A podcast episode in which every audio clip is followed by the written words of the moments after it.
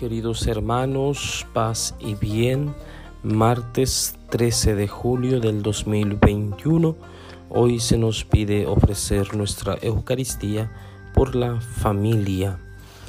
Bien, tenemos el Santo Evangelio según San Mateo, dice así.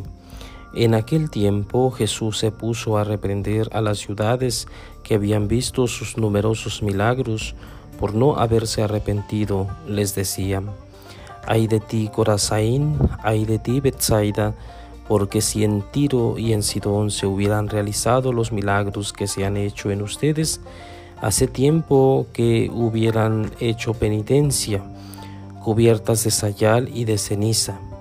Pero yo les aseguro que el día del juicio será menos riguroso para Tiro y Sidón que para ustedes. Y tú, Cafarnaún, ¿crees que serás encumbrada hasta el cielo?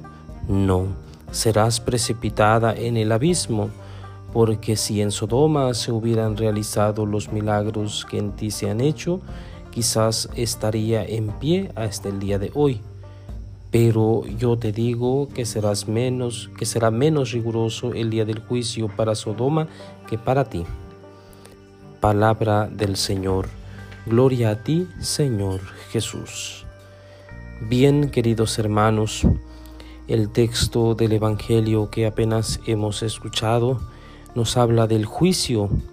Hablar del juicio final nos eh, entristece, nos preocupa, nos angustia, porque es algo que realmente no sabemos cómo va a suceder.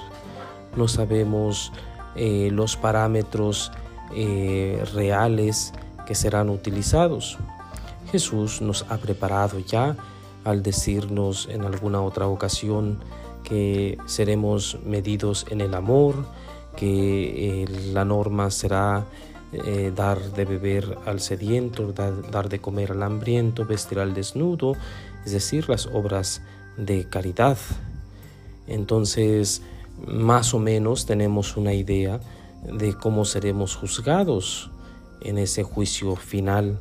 Sin embargo, es algo que no conocemos, es algo que eh, no sabemos concretamente cómo será realizado.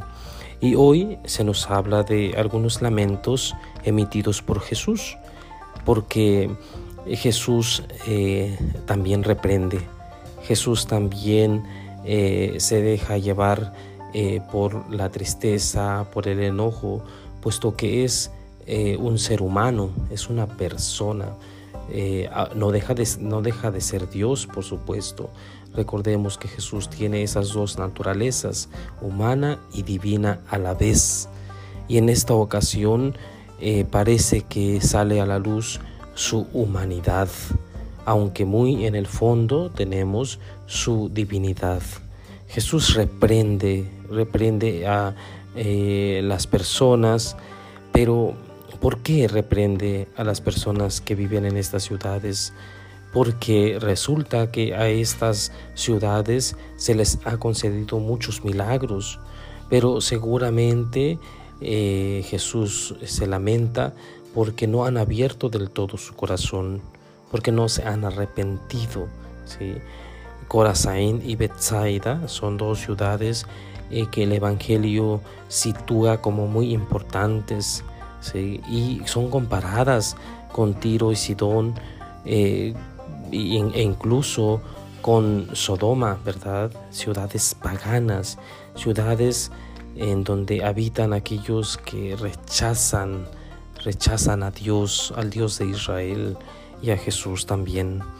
Entonces, eh, también Cafarnaum, que, es llamada la ciudad de Jesús, ¿verdad? En, donde Jesús eh, realizó grandes predicaciones y milagros. Entonces es como un reproche, ¿verdad? A, la palabra, eh, a no aceptar la palabra de Dios en su totalidad. Jesús eh, también eh, quiere asegurarse que esta palabra llegue, llegue plenamente a todos y que todos se convenzan de esta palabra divina, que es Él mismo.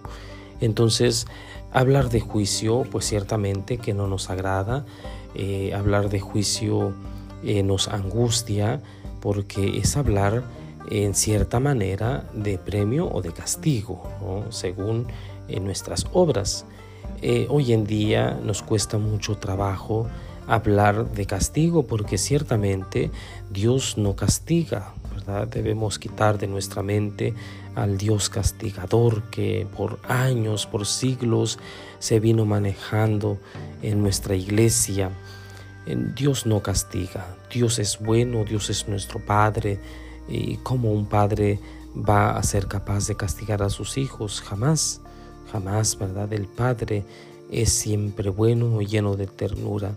Sin embargo, sin embargo, llegará el día del juicio en donde se pondrán eh, las cartas en la mesa, como decimos eh, coloquialmente, en donde nuestras acciones buenas o malas serán juzgadas.